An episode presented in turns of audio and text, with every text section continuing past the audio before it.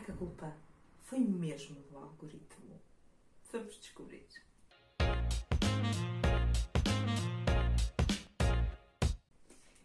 Olá, bem-vindo a mais um episódio da Minha TV e do Mia de Seixas Podcast. O meu nome é Mia de Seixas e hoje vamos revelar os segredos do algoritmo do Instagram. Bom, na verdade, nós não vamos revelar os segredos, nós vamos partilhar informação que o Instagram revelou sobre o seu algoritmo. Portanto, vale o que vale. Foi o Instagram que disse estas coisas, mas de qualquer das formas vamos partilhar quais é que elas foram. E então, hoje vamos ver aqui alguns mitos, algumas concepções, algumas ideias que nós tínhamos como certas em relação ao Instagram e vamos ver o que é que o próprio Instagram diz sobre isso. E isto foi informação que o Instagram, para criadores de conteúdo, partilhou nas suas stories. Portanto, isto é informação que sai diretamente do Instagram aqui para vocês, ok? Eu nunca achei na minha vida que fosse fazer um vídeo só dedicado ao Instagram, mas eu achei esta informação um, tão relevante e desconstrói tantas coisas que nós vamos ouvindo, não é? Um, na internet, que isto, que aquilo, não sei o quê portanto, eu acho que é útil nós também refletirmos para percebermos efetivamente o que é que é verdade e o que é que não é. Porque nem tudo, ou na verdade quase nada, é culpa do algoritmo, como nós gostamos de acreditar. Às vezes é mais fácil nós pormos a culpa no algoritmo do que no nosso conteúdo, não é? Mas, mas a maioria das vezes a culpa é mesmo nossa. Vamos ver então quais é que são estas perguntas mais frequentes, assim, quentinhas, a que o Instagram respondeu nas stories do Instagram para criadores de conteúdo, da conta oficial deles. Ora, vamos ver. O primeiro é com frequência é que o algoritmo do Instagram é mudado. Porque nós ouvimos falar de facto várias vezes no Ah, houve uma mudança, ai, mudou não sei o quê, ai, mudou não sei o que mais. Com frequência é que estas mudanças acontecem? E o Instagram diz-nos que elas acontecem todos os dias, a toda a hora. O Instagram explicou nas suas stories, ok, que de facto o, uh, o algoritmo do Instagram ele funciona, é uma máquina de inteligência artificial e, portanto, ele está constantemente a analisar os dados das interações e dos comportamentos que eu tenho no meu perfil no Instagram e adapta ao meu feed, portanto, a página inicial que eu vou ver, às minhas atividades. Ora, se eu interagir com frequência num tipo de conteúdo, num tipo de. numa conta, portanto, com uma conta em particular, etc., o meu, a minha página inicial vai ser mais de acordo com aquilo que me interessa.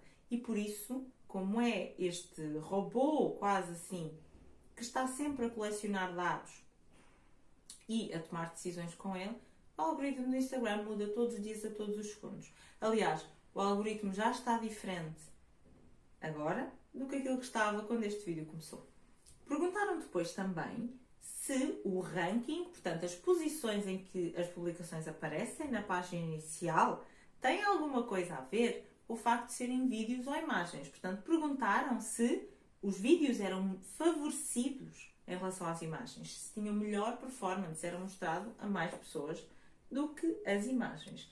E o Instagram respondeu que não necessariamente que na verdade tudo depende do conteúdo que eu gosto. Portanto, se eu gostar muito e consumir muito conteúdo em vídeos, eu vou receber mais vídeos.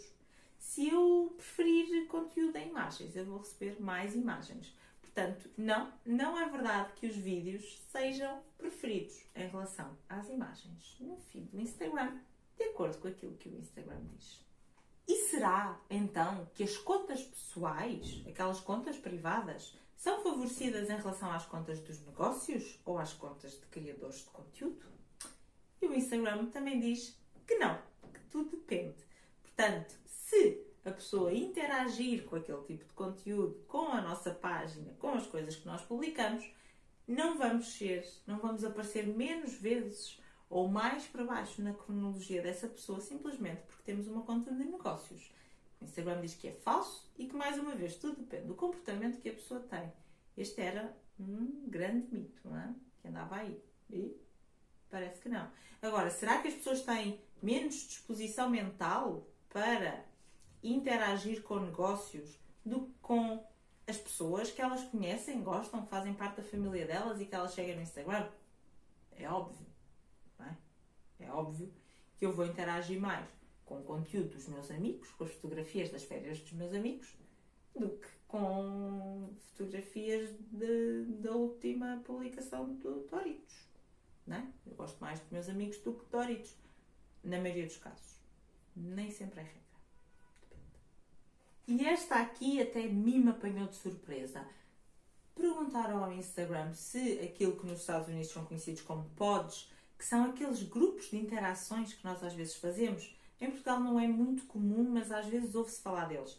São grupos de amigos. Imaginemos que eu crio agora um chat com os meus amigos, ou não, mas vamos imaginar que é com os amigos, em que nós decidimos que vamos interagir com o conteúdo uns dos outros. Portanto, cada vez que alguém publica, eu faço uma publicação no Facebook, eu ponho no Facebook não, eu faço uma publicação no Instagram e vou dizer às pessoas que estão nesse grupo: olhem, já publiquei. E eles vão lá todos comentar e gostar, etc. Estes são grupos de interação em que nós interagimos uns com as contas dos outros para nos ajudarmos.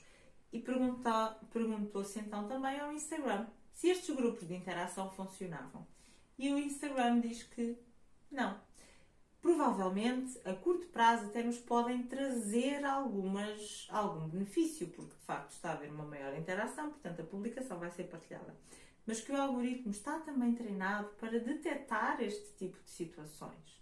E portanto, Aquilo que é melhor mesmo apostarmos é interações reais e genuínas com pessoas. Genuínas que têm genuinamente interesse em participar e em interagir com o nosso conteúdo. Que estes grupos a longo prazo podem de facto até prejudicar a conta.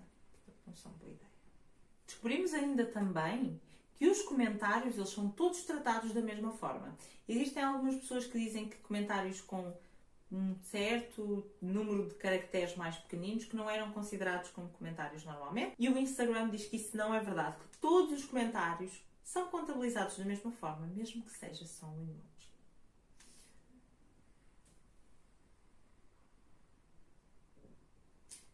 E, mais interessante do que isto até, imaginem só, o Instagram também diz que ter mais interações nos primeiros 30 minutos depois da publicação não vai, ter afet, não vai afetar de forma nenhuma o desempenho da publicação mais à frente. Se calhar, ter muita interação nos primeiros 30 minutos significa que só que a publicação está boa e por isso ela vai ter mais interação à frente. Não tem a ver com esta questão do tempo, mas sim com a qualidade. Resumindo e concluindo, aqui para trocar por miúdos, e percebermos o que é que há para tirar aqui desta sessão quase de QA, de perguntas e respostas que o Instagram nos fez a todos. Temos que ser reais, temos que ser genuínos. O algoritmo, em primeiro lugar, ele não tem culpa de quase nada do que aquilo que nós dizíamos que ele tinha culpa antes. Hum? E, efetivamente, aquilo que pensa é a qualidade do conteúdo. Essas pessoas estão a gostar ou não. Quanto mais nós fizermos coisas que são boas e que as pessoas gostam, mais pessoas vão ver, portanto, vai mostrar ainda mais gente e mais nós vamos ser bem colocados no ranking. O segredo está em fazer conteúdo que é bom, que é bonito. Não tem de ser XPTO, mas que é bonito, que é bom, que é útil, que as pessoas gostam, que as pessoas lhes dá vontade de rir, que as pessoas ficam contentes. Isso é que é o verdadeiro segredo, é fazer bom conteúdo. E agora chegou o momento de ouvirmos assim. Será que acredita em todas as respostas que o Instagram deu?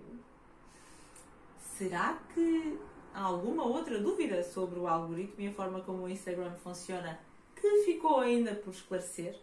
Como sempre, a melhor conversa acontece na caixa de comentários, por isso eu fico lá à sua espera.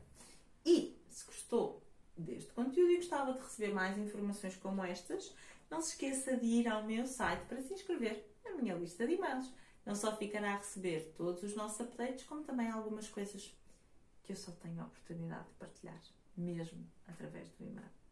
Como sempre, nunca se esqueça, nunca desista de ir atrás dos seus sonhos, porque nunca é demasiado tarde para dar uma segunda oportunidade a si própria. Confie em si, como eu confio. E até já!